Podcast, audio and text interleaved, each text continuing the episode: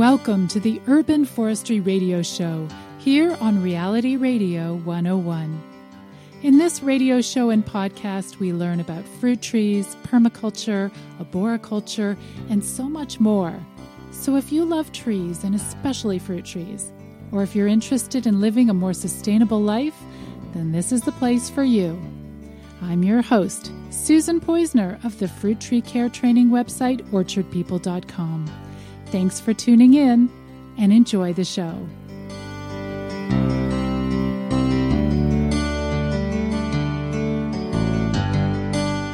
Welcome to the Urban Forestry Radio Show with your host, Susan Poizner.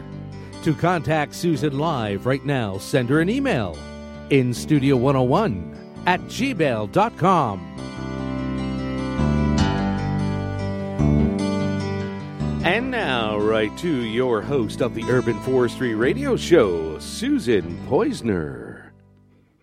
Hi, everyone. Some people have pet goldfish. Others have dogs and cats that they nurture and care for. But me, I have to be different. In the last few months, I've been learning a lot about soil science. And now my favorite little creatures are the beneficial microbes in our soils. Now, I don't love soil microbes because they're cute. I don't really know what they look like because these organisms are so small that you can't see them without a microscope. You can't pat microbes, and they don't bark, and they don't chase a stick. But they are so worth taking good care of and nurturing. And that's because soil microbes help us grow healthy plants and trees. Soil microbes include bacteria, fungi, and millions of other tiny organisms in the soil. And so that's what we're going to talk about in the show today. My guests are both from the University of Guelph in Ontario. They are Cameron Ogilvie, Knowledge Mobilization Coordinator at the University of Guelph. Hi, Cameron. Hi there. And we also have Kari Dunfield, Canada Research Chair in Environmental Microbiology of Agro Ecosystems. Hi, Kari. Hi, thanks for having me. It's great to have both of you on the show. Now, before we dive in, I'd love to hear from the listeners. So if you are listening to this show live, you can email in your questions or your comments during the live show, or you can even just write us to say hi. If you do, we will enter you into today's contest to win this month's prize. And the prize is a University of Guelph hat and gardening trowel valued at $25. To enter the contest, just send us an email with your question or your comment or just saying hi to instudio101 at gmail.com. That's instudio101 at gmail.com. And remember to include your first name and where you're writing from. We really look forward to hearing from you. So now let's talk about soil bacteria and other soil microbes. So let's start with you, Cameron. I want to talk about what these creatures are. What are these organisms? What are soil microbes? Yeah, so you've already mentioned a few of them bacteria, fungi, fungi, whatever you'd like to call them. Um, but there's a, a bunch of other microorganisms and really we're just kind of categorizing them based on size so these are organisms that are in the soil that we need a microscope to to really look at and observe there's uh, we call them mesofauna or macrofauna which are larger than that but these are microfauna or microorganisms they're the very small living things in the soil that really are responsible for a lot of the uh, the major processes that we think about in soil it's interesting that you call them fauna. To me, fauna means they're little animals. Are they considered animals? Absolutely. Absolutely. There's a, a livestock below the soil surface. Amazing. So, why is it that soil microbes are so important to gardeners and farmers? Yeah. Soil microbes are really at the heart of the the major cycles that take place in soil. So when you think uh, about uh, nutrient cycling. You know, we can we can apply nutrients to our soil, but there are a lot of nutrients that are um, that are already in the soil, and microbes are a key part of of uh, breaking those down from the other parts that they're connected to and releasing them so that they're available for plants. Uh, microbes are a, a, key part of um, diseases, but they're also uh, an important part of creating a resilient mic- microbial population that prevents disease outbreaks from occurring. Uh, so, really, there's a lot of things going on. So, essentially, from what you're saying, I understand that microbes feed our plants for us. Absolutely. They feed our plants, and and if we're giving our plants synthetic fertilizers, so these are made in factories, um, yeah, sure, the plants can take those in. They're in liquid form, but there is so much, eh, so many important nutrients in the soil. We can save money on fertilizer if we have a really beautiful, diverse microbe population. That's right. And we're beginning to understand a little bit more about the capacity uh, that microbes have to supply those nutrients um, and some of what Kari's working on right now. So we'll talk to Kari in just a moment. We're going to get the nitty gritty on what we're going to find in the soil. But first of all, Cameron, tell me about your Bury Your Briefs work. Why have you been, you know, what is the connection between soil microbes and farmers burying their underpants in the soil? Yes. Bury your briefs, soil your undies, whatever you want to call the campaign. It, it was actually started by a, a few Ontario farmers uh, a couple years ago. Um, and I believe you got some photos that you were planning to share of Blake Vince, who's a very innovative, progressive Ontario farmer who's uh, who's done this uh, project himself. The idea is that underwear, cotton underwear, is is really just made up of cotton fibers, and uh, those fibers, that cellulose, can be broken down by microbes, different types of microbes and so the the goal of the uh, the campaign was to get farmers thinking about the activity of the microbes in their soil. How much work are they doing to break down um, different types of material? Because as we were talking about earlier, microbes break down plant material or dead material and release nutrients from it. So you bury these briefs in the ground and uh, and you come back a couple months later and see how much of that underwear is left so let's have a look. We'll briefly put on, for those of you who are watching on Facebook Live, we're going to put up a picture of Blake's underwear. This is before he planted it in the ground, buried it in the ground to test it out. So you've got a before picture. Blake is holding his undies and they are white and fresh. So, and he's in a field. Okay, so now after that, he buries the undies for a little while and digs them up in a couple of months. Let's have a look at what those underpants look like, let's say two months later. So that picture is going to come up on Facebook Live if you're watching it on Facebook Live. And here it is Blake with his underpants. And all you can see there is an elastic waistband, a little bit more. They look a little bit like a thong. It's all gone. Yep. So, for those of you who have seen that, um, so Cameron, help me understand um, these creatures in the soil, they don't have teeth. How is it that they are tearing apart underpants and eating the bits? Oh, that that's a good question. Uh, I'd love Kari to chime in on that a little bit too. But part of part of what you might think about in the way that we di- digest food is, yeah, we've got our teeth which which crush uh, which crush our food and help break it down. But really, like, there's a lot of we call them enzymes in our saliva. So it's chemicals that we release, which those chemicals are actually what's part of allowing the food to break down in our mouths and in our digestive system and release those nutrients for us. And so microbes do that as well. They release uh, chemicals, types of enzymes, which allow them to access the nutrients in the food that they're interested in. So, Kari, I'm going to get you to pop up and answer uh, that question, as well as a question from James in Toronto.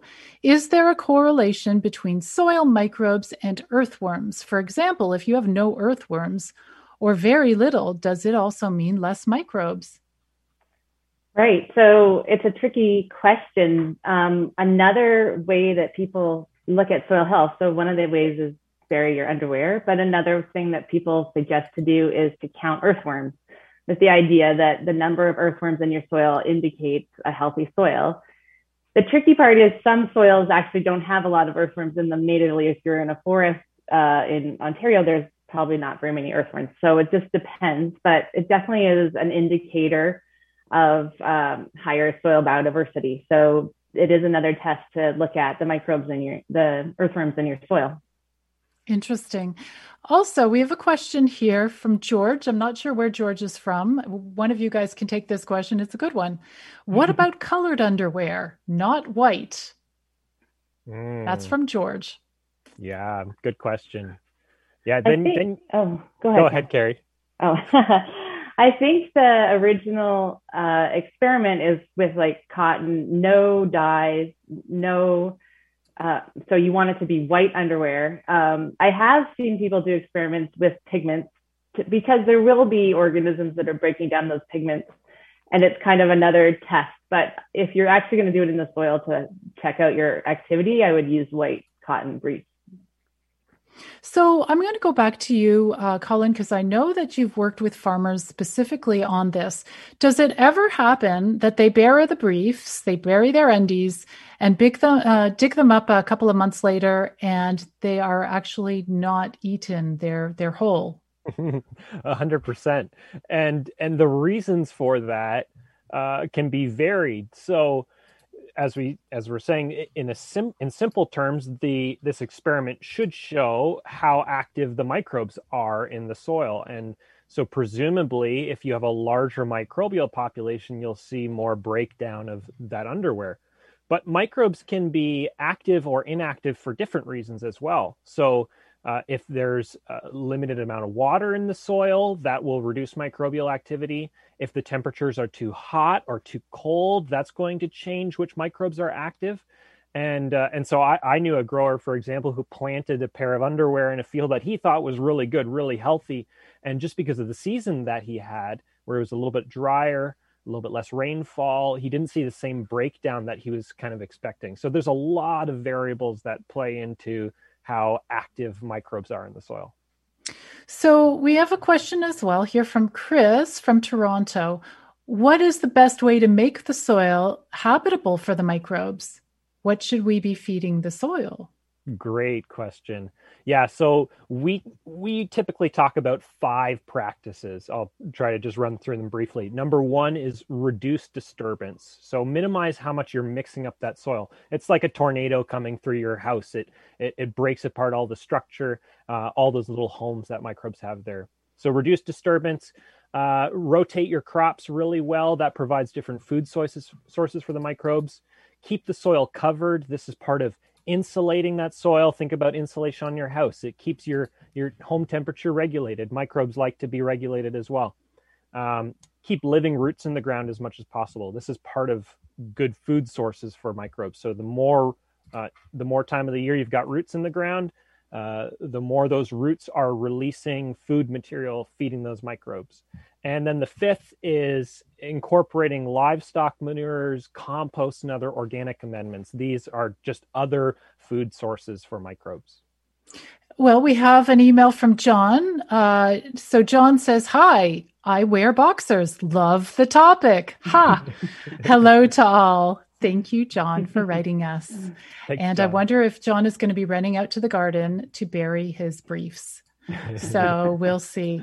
Um, so, h- how do you feel that this campaign has given people a little more sensitivity to the importance or the role that microbes play? Do you think that they were they've been overlooked for a long time?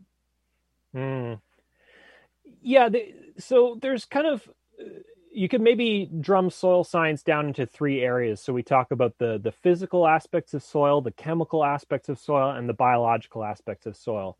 And I'd say it hasn't been until the past 10, 20 years when we've really started talking about the biology. We we were big on soil structure, physical properties, big on the chemical properties, nutrients, and understanding things like this. And now we're getting into the living aspect of the soil, which really the living aspect is is the reason why we've got the physical and the chemical things working properly.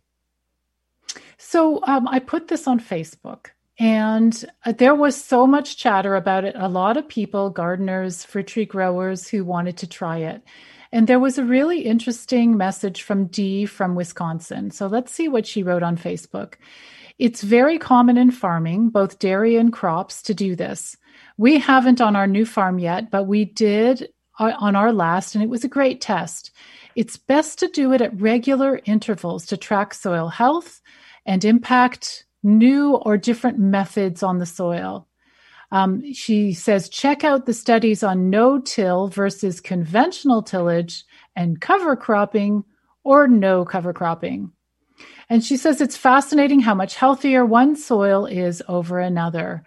So, um, yeah, and she says that you should dig them up in exactly 30 days. She says do one to three pairs per field to get a better understanding of our soil health across the farm.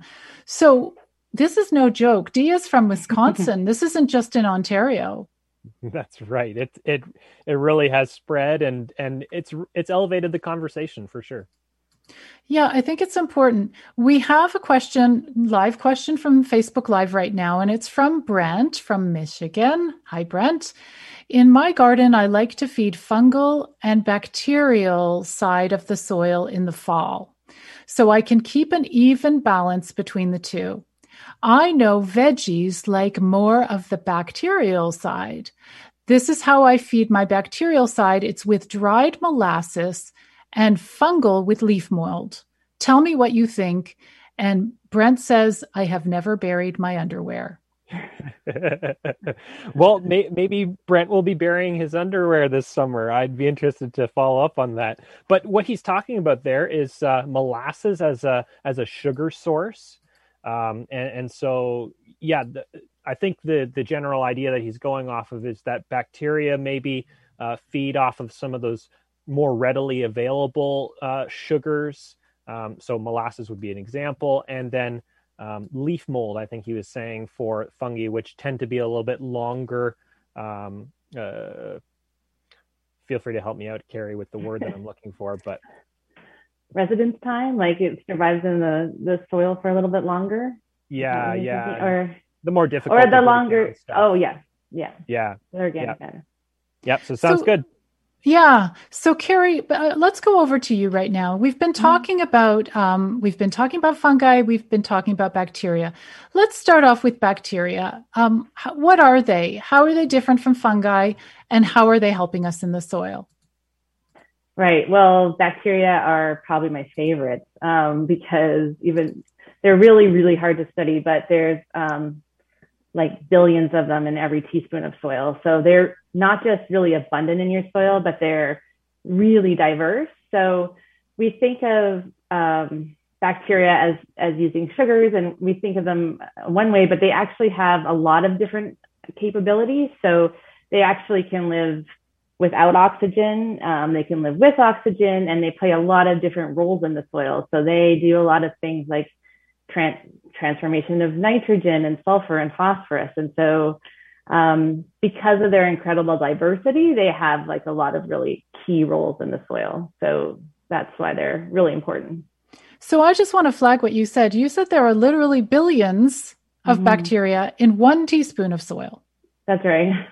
Billions. And we don't they're tricky too because we don't we can't name them and we can't see them so we have to use kind of different techniques to be able to study them. So they're and they're and what do these bacteria? If I were to say, what do they look like?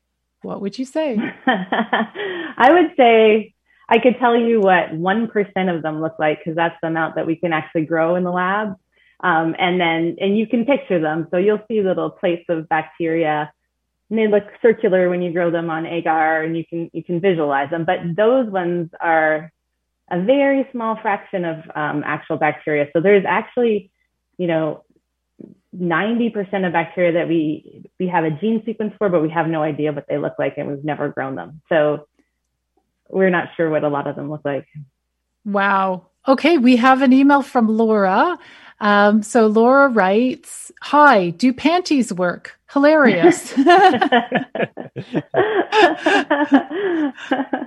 if they're cotton and white, sure. if they're cotton and white, it'll work well.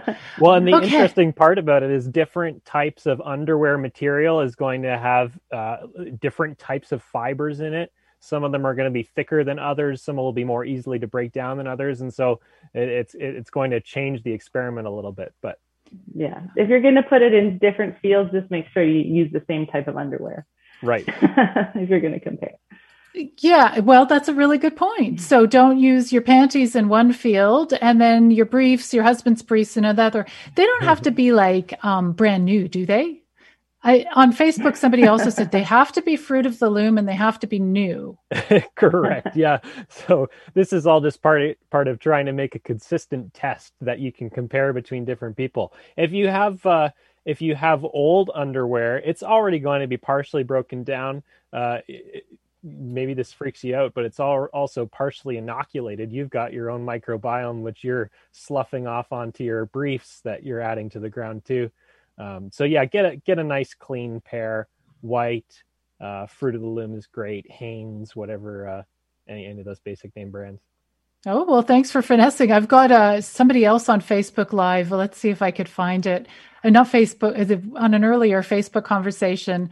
Uh, she writes here. Um, Renata from Kentucky says, I've never heard of that, but it's fascinating. I'm going to have a rummage through my husband's underwear drawer as soon as he sets off for work. it's a good way to get rid of some of them, too. exactly. Oh, there's the ones with the holes in them that I wish he would finally get rid of. Um, okay, we're going to have a commercial break in just a moment, but we talked about bacteria. How are fungi different? Well, fungi are really important um, in the soil. They're different. They're, they, there's not as many of them in the soil as bacteria, but actually, because they have hyphae, so we picture them, you know, mushrooms or fungi, so they, they grow with this hyphal network. They actually cover a huge amount of soil. So there's actually more biomass of fungi than there are bacteria, just because they're bigger. Um, and you know one of the key differences is that they are aerobic so they need oxygen all the time. So that's when you say you're aerating the soil. Um, fungi need to have oxygen to to grow uh, whereas some bacteria don't and that's kind of a big difference.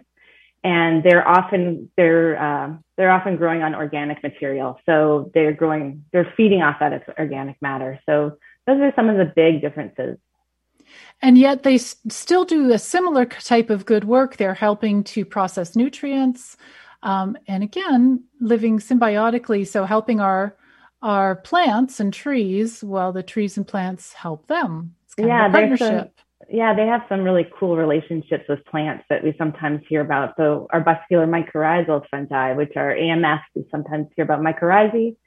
And they, they have a really unique relationship with many plants where they're um, have a symbiotic relationship. So they get carbon from the plants and they supply the plants with uh, nutrients and access to water, phosphorus usually. Um, and so it's a really neat symbiosis that exists. Amazing. Well, let's uh, let's just take a moment. Um, after the break, I want to talk in more detail about this this this entire world that exists, this uh, ecosystem that exists in the soil, and what these creatures are, and what they do, and how I'm going to nurture them and help my fruit trees with their with their help. Um, so, are you guys okay waiting on the line for just a moment while we listen to a few words from the sponsors? Sounds good. Okay, perfect. Well, you are listening to the Urban Forestry Radio Show and podcast. This show is going out on realityradio101.com and on Facebook Live on the Orchard People Facebook page. I'm Susan Poizner, author of the award winning fruit tree care book, Growing Urban Orchards, and we will be back right after the break.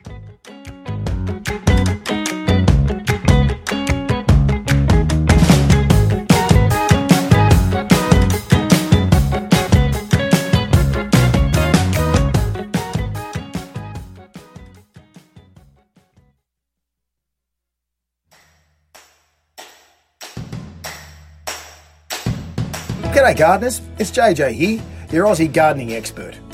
We all know young, newly planted trees need to be watered deeply and regularly to kickstart growth. But correct irrigation just isn't as easy as you would think.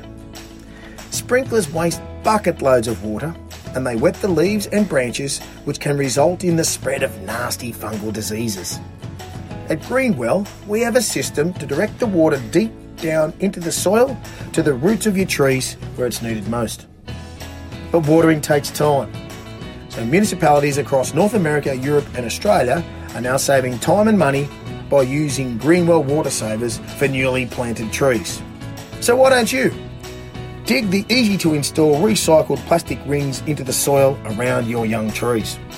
Then each week, you can fill the rings with up to 50 litres of water, and that water filters deep down into the root system where it is needed.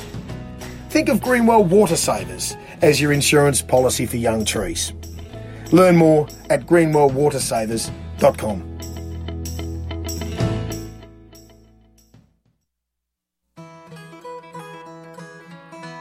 If you're thinking of planting fruit trees and you're looking for a wide selection of cultivars, consider Whiffletree Nursery.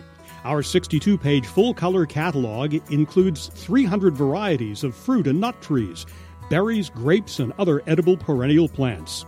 Not only that, in our catalog, we help you through the selection process with tips and advice about all aspects of growing fruit trees. You can learn about adding nitrogen fixing plants, rootstock choices, and even about planting a windbreak if you have a windy site. We're a one stop shop as we sell fruit tree care books, pruning tools, organic sprays, and natural fertilizers. We're located in Elora, Ontario, but we can ship all over Canada. Call us at 519 669 1349 to order your catalog. That's 519 669 1349. Whiffletree Nursery. Call us today.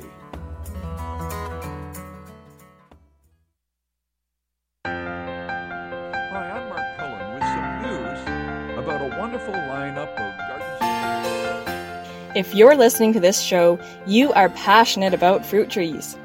But do you care how your trees are grown? Silver Creek Nursery is a family owned business, and we grow our fruit trees sustainably using only organic inputs. We stock a huge range of cultivars, like Wolf River, an apple tree that produces fruit so large you can make an entire pie with just one apple. We also carry red fleshed apples, like Pink Pearl, as well as heirloom and disease resistant varieties of apples, pears, apricots, cherries, and more. We ship our trees across Canada, and we can also supply you with berry canes and edible companion plants to plant near your trees. At Silver Creek Nursery, we grow fruit trees for a sustainable food future. Learn more about us at silvercreeknursery.ca.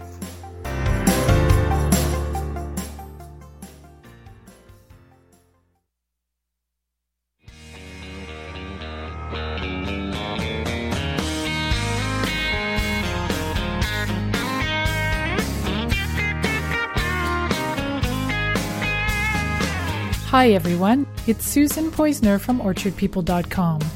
If you're listening to this radio show, I'm guessing that you want to be knowledgeable and confident in fruit tree care. And I'm here to say that I would love to help you with that.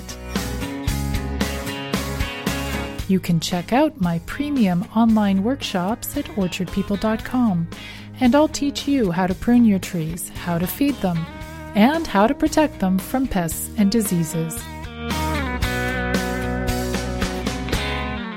Because you're listening to this podcast, you can go to orchardpeople.com slash workshops and use the promo code podcast to get 10% off any of our courses or bundles.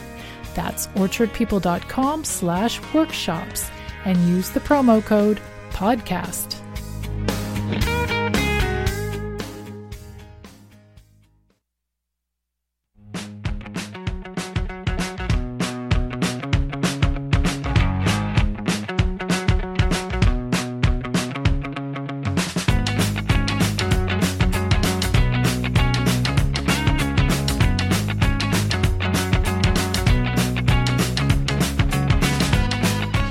Welcome back to the Urban Forestry Radio Show with your host, Susan Poizner, right here on Reality Radio 101.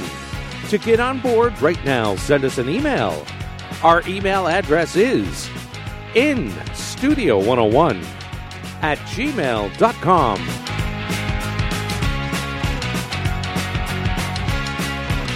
And now, right back to your host of the Urban Forestry Radio Show, Susan Poizner. You're listening to the Urban Forestry Radio Show and podcast brought to you by the Fruit Tree Care training website, orchardpeople.com.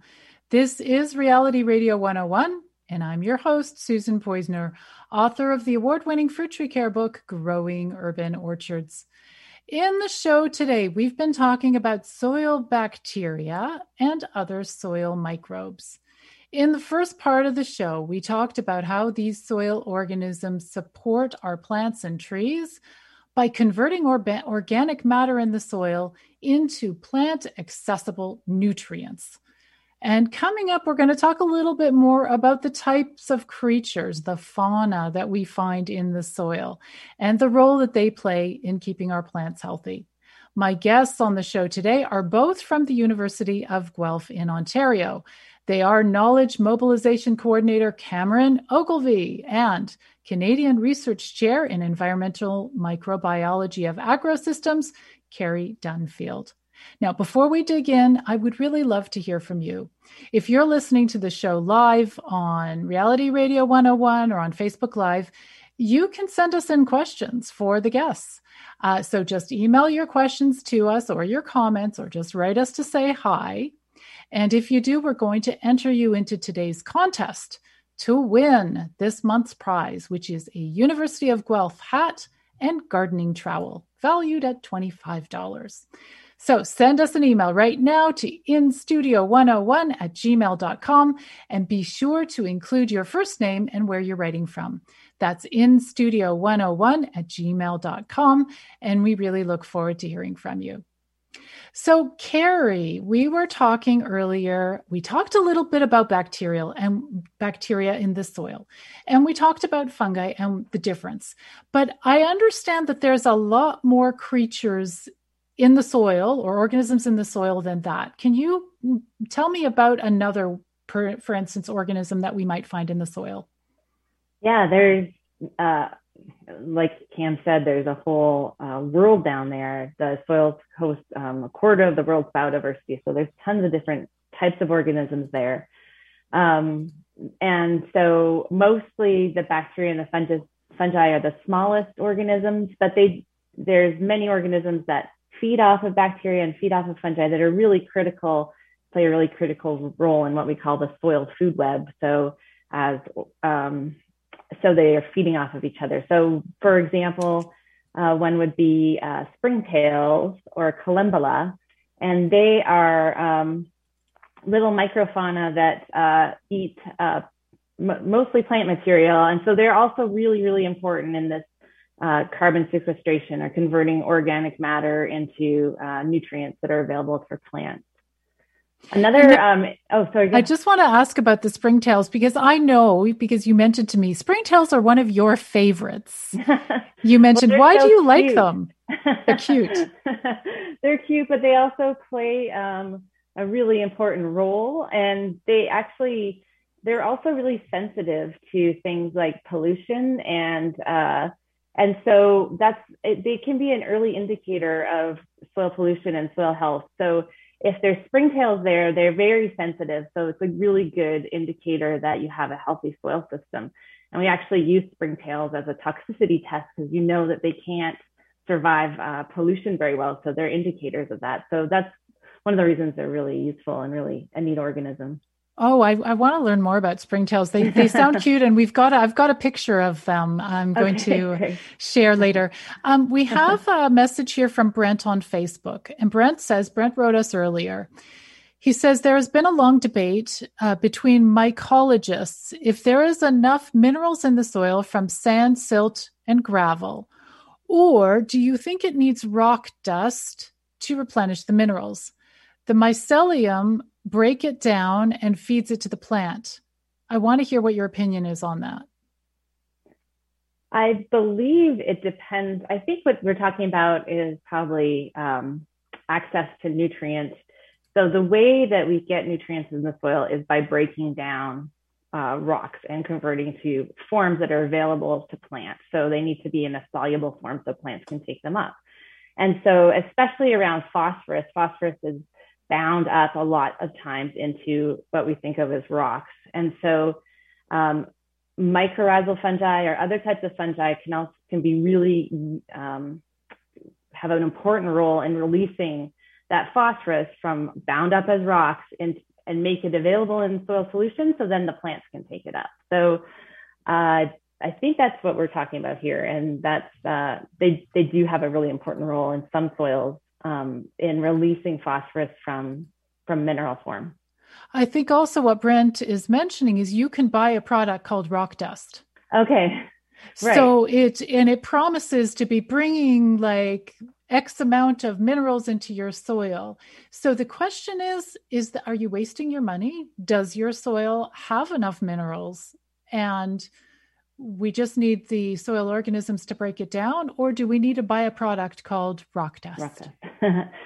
I I think that uh, it's going to depend on your soils because some soils, if they're very sandy, especially if you want to grow, if you're growing plants that need a lot of nutrients, you might need to add some type of fertilizer. And so uh, in those soils, then you would, uh, one method is to add like a rock, a rock phosphate or a rock dust into your soils. And then you're counting on the microbes to be able to break it down and be able to make it available to the plants.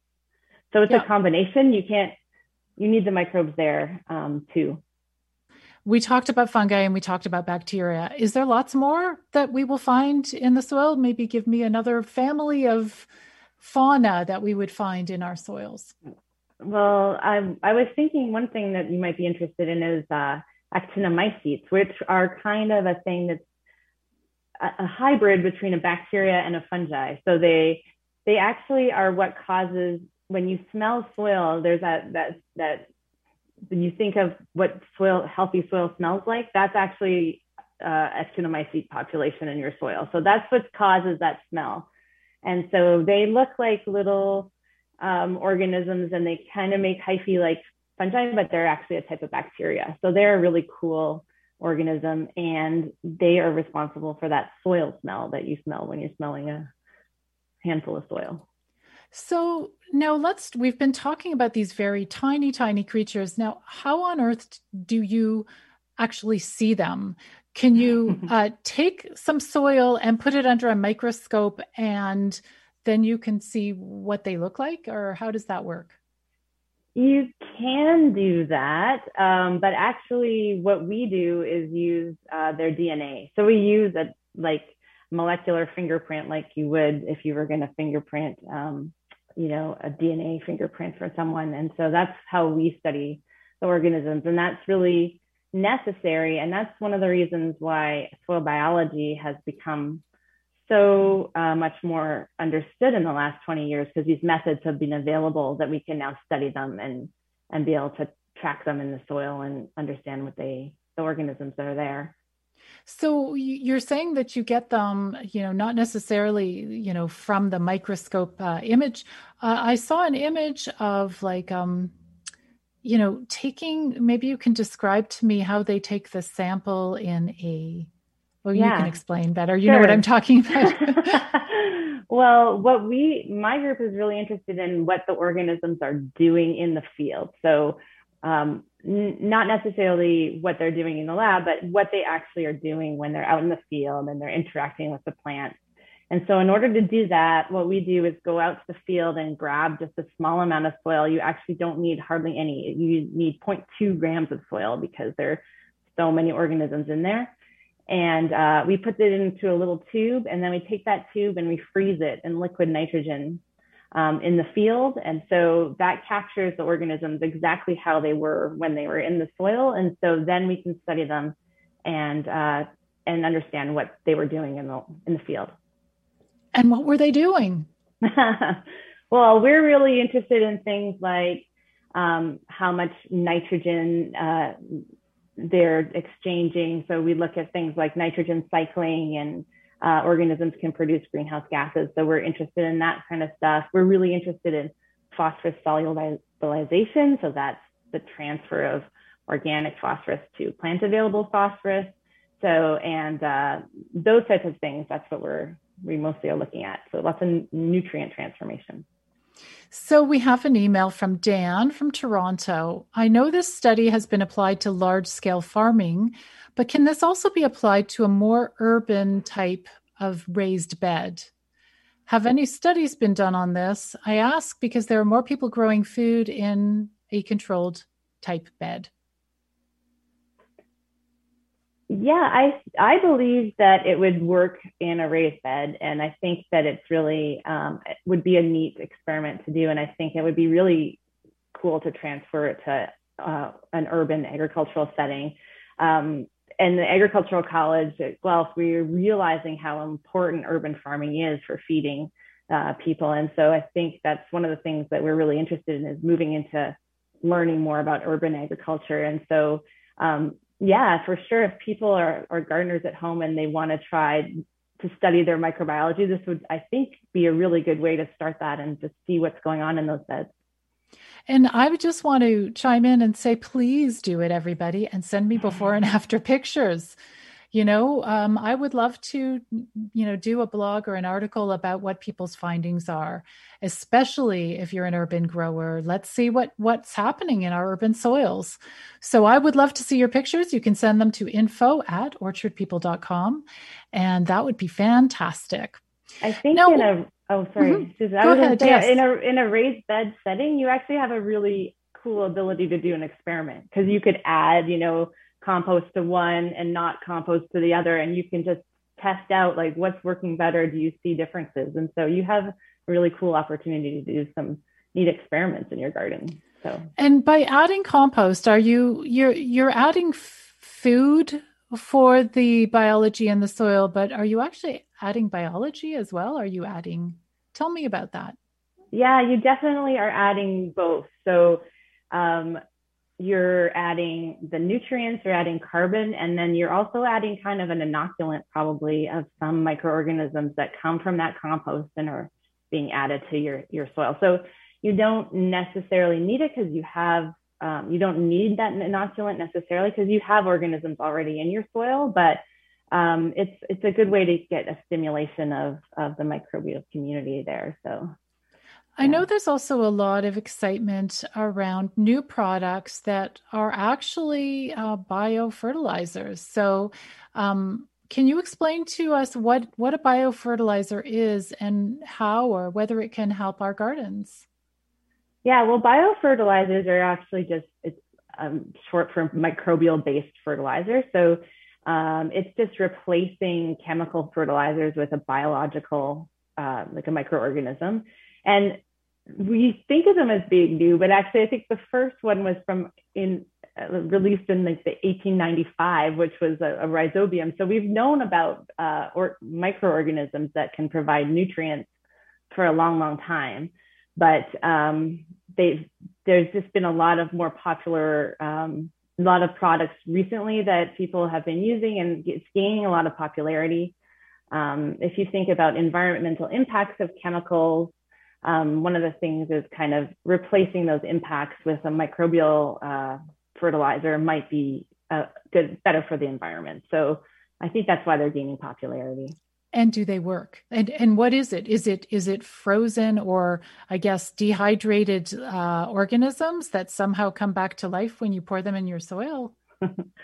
Well, it depends on the organism. So uh, some of them have worked for a long, long time. So rhizobium is an example where um, it can take nitrogen from the air and convert it to a form that's available to, for plants. Um, it's only works with certain types of plants. It has to be a legume. So that's uh, one limitation for that. But there's other nitrogen fixing organisms that don't need that association with plants. Um, it de- depends on the product. So one of the things is, does the do the manufacturers of the product do they guarantee that the organisms are alive and are they in a form that they're going to grow and survive you know the commercialization process and so those are the things that the, the, the manufacturers have to kind of consider and and um, you need to know that the organisms are still alive when you're putting them in the soil or else they're not going to do anything for you and so that's a really good question. So I wonder if here in Canada or in the United States, if if you um, if they have to prove, like can can I just put together you know some white powder and say this is microorganisms for your soil, and or do I have to prove that that white powder is actually living microorganisms that it will help your soil? Are there rules about that? So there's in Canada, there's different rules in Canada and the U.S. But in Canada, um, we they are they do regulate microbial inoculants under like a fertilize the Fertilizer Act. And so for rhizobium, for example, they have to prove X number of viable particles per gram of inoculant. So if you're buying something like that, I think I would be, you know, looking on the bag for something that says, you know, that this guarantee of viability, because you want those organisms to be able to live. So people who are listening to this, like me, I just, it's just like bottom line, I really want to have happy microorganisms in my soil. I really do. I've, I'm kind of thinking that I need to be nurturing the soil rather than the plants, and that these microorganisms will do everything for me. but help me, help me to get there. So if I can't pour it out of a bottle, um, give me, uh, you know, summarize a few different ways. And I know that Cameron did that earlier, but what is the most important way that we can help support these microbial populations in the soil? Yeah. So what that's exactly it. I think the microbes are there and you just have to nurture them. And so that's way, unless you have a problem soil that doesn't have a lot of microbes for some reason, you can probably just use techniques to nurture your own microbes. And those microbes are already adapted to your, your system. And so that's probably the best way to get a healthy microbial population. And what we're looking for and what we mean by healthy is usually biodiverse. So you want a bunch of different kinds of organisms and so the ways to do that is um, a lot of times adding diversity above ground. So if you have, so in agricultural systems, we say crop rotation or adding cover crops or an, a different type of plant. So it's not just one monoculture. So if there's a way that you can add a cover crop or add some type of different plants into your system, that's going to, each of those plants is going to feed a different microbe. And so you'll have different types of microbes there, and that's what you want. Um, and also anything that puts organic matter and organic back into the soil. So keep your plant residues on the soil for as long as you can and get those nutrients mixing into the soil. Um, those are all good things. Minimizing tillage. Tillage is tricky for microorganisms because, like Cam said, you're usually turning over the soil, especially inversion of soil. If you can, you know, just if you need to till, if you can minimize like soil just being completely inverted, that's going to make a big difference in your in your, your microbial population. Cameron, I want to ask you, having worked with farmers, what do you think makes the biggest difference in terms of improving the microbe population in the soil? Yeah. Uh, I so I don't think that there's going to be one solution that fits all cases. Uh, mm-hmm. I, I, think I think it really starts with a commitment from the grower. Um, and, and, then they will find solutions that work for their system because I think we really do need to acknowledge that that one farming system is not the same as another. So, uh, but it, but to think about general practices, let's just compare crop rotation to cover cropping.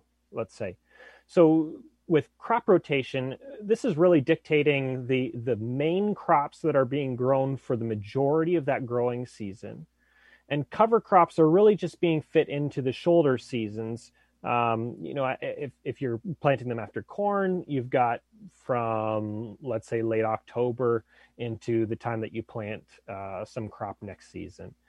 And so there's there's less growth that happens with those cover crops. Tremendously important but there's less growth. And so i'd say prioritize getting a good crop rotation in place and, a good crop rotation will have a greater impact on your microbial population than or your microbial community than cover cropping though cover cropping remains incredibly important.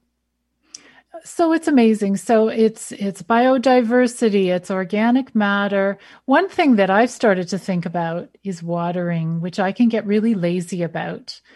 And i think oh you know it'll rain in a few days. But something that i learned i, don't know if it's true but um, the fact that many of these organisms need water in order to move around and slosh around in the soil so if i'm not watering i'm not nurturing those populations is that correct Well, they they can get by. That's true. Uh, they can get by with very little water, probably too. So because they can live like they live right in the middle of those soil aggregates, so they can access water, so they don't dry out as quickly. But for when if you want a population to grow, then they definitely need water. So that's something that you can think about. The one cool thing about microorganisms is some some of what they do for plants is actually help make them drought resistant because they're so small they can access that water that's trapped in soil aggregates that the plant roots can't access so they can actually help uh, plants acquire water when in drought situations. Until now we've been talking about the good guys uh, the good bacteria the good fungi. So are all uh, microbes in the soil good guys or are there some bad guys as well? Well, I, I like to focus on the good guys, but there's definitely, um, you know, there's definitely plant pathogens. There's definitely um, bacteria and fungi that can grow on plants, and that's what they do. And um, and so, uh, you know, if you think of there's billions of microbes in a gram of soil, or billions of types of bacteria and fungi, you can name probably a dozen or so pathogens that are really key in to orchards or key um, have key economic impacts. And so they're very important to study and important to control because obviously they have a huge economic impact. But the you know the numbers of them, there's a few bad guys I think in the, the whole world of good guys out there. So you like the good guys. Why, why do you? Okay, but we're going to wrap up. We have to have uh, our contest in a minute. But why do you love soil mi- microbes? Why do you spend so much time studying them? Oh, I just um, I think they're they're just involved in so many things. Like you don't even really think about that it's a microbe that's driving these things. They're they're honestly regulating like climate change by the greenhouse gases, and they're they're feeding, they're driving uh, plant yields, and they're holding your soil together. They, they just have so many really important roles, and we just don't really think of them as playing those roles. And so that's why I think they're so important to study. And what about you, Cameron? With the work that you've been doing, um, why do you feel that this is such an important thing to put a stress on? Yeah, I, I think for me it comes down to the fact that uh, that soil is not dead; it's alive. It's very much alive, and um, and so we can think about soil as as another living organism, maybe even of itself, and and that living organisms, there's a lot of uh, there's a lot of things that they share in common, and um, yeah, so I think that really elevates the way that we think about soil and soil management. That it's not just a dead substrate that you're working with, but it's a living being, and and and we need to feed it uh, in the same way that we are leaning on it to feed us. Exactly, which goes back to what my introduction. So I'm not getting a dog. I don't know if you guys have dogs and cats. My pets are my soil microbes. What about you guys? Do you also have dogs and cats? Or is it just soil microbes that have your heart? we have a lot of dogs and cats in this house too, but uh, we we definitely think about soil microbes, and my kids think about them. So uh, they draw me little bacteria once in a while. So I think that uh, we know about them and talk about them a lot. Cameron? Yeah, yeah no dogs are uh, are pets for us. What What about pet microbes? Oh, oh, definitely pet microbes. T- definitely pet microbes. Okay, that's perfect, just like me. Okay, so now let's go to Gary in the studio because it's time to find out who won our contest. All right, so, so I have the bucket of names. I will shake that bucket and let's have Kari tell us when to stop, and then I'll draw a piece of paper out of that, okay? So here we go. All right, stop. All right, stop. And let's see what we got here.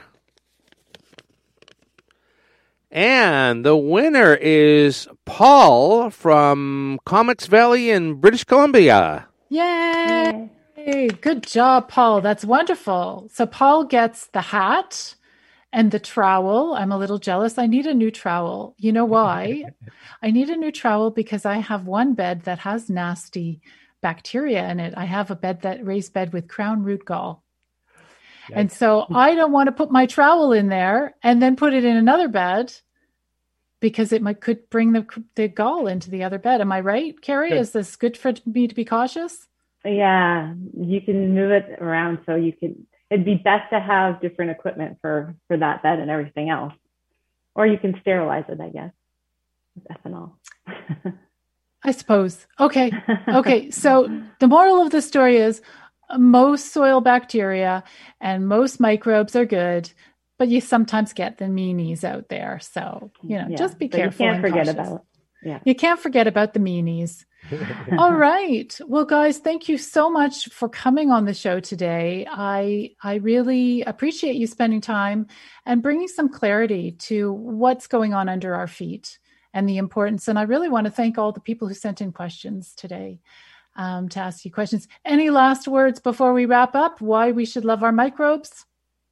It's been a pleasure. Thanks for having us. Yes, exactly. Thanks for paying attention to them. We're always trying to tell everybody that soil is alive, so it's great to, that people are listening to that. Yep. Oh, wonderful. Well, thank you so much for coming on the show. So that's it for today's episode of the Urban Forestry Radio Show. If you like the show, please do go to iTunes or wherever you got your podcast from and rate and review it. That would be super helpful. And if you want to listen to this show again or download other episodes, you can find them all at orchardpeople.com slash podcast. If you're ready to learn more about how to grow fruit trees organically and successfully, then you can check out my premium online courses at orchardpeople.com slash workshops. As a show listener, you'll get 10% off the price of any course by using the discount code podcast. I'm Susan Poizner from the fruit tree care training website, orchardpeople.com, and thank you so much for tuning in. I look forward to digging into a new fruit tree care topic with you next month. Take care.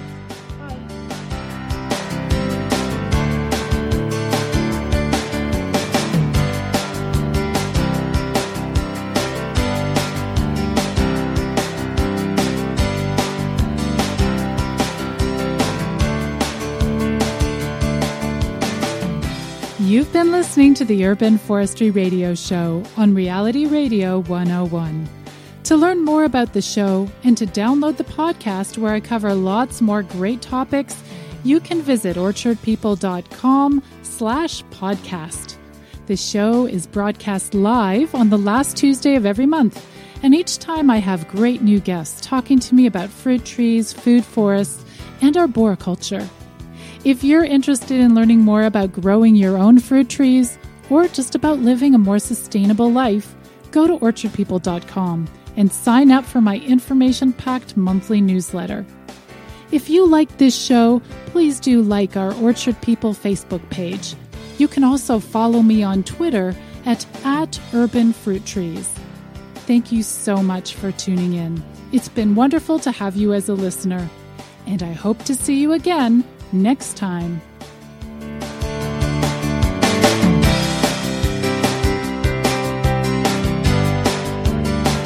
Thank you for listening to the Urban Forestry Radio Show with your host, Susan Poizner, right here on Reality Radio 101.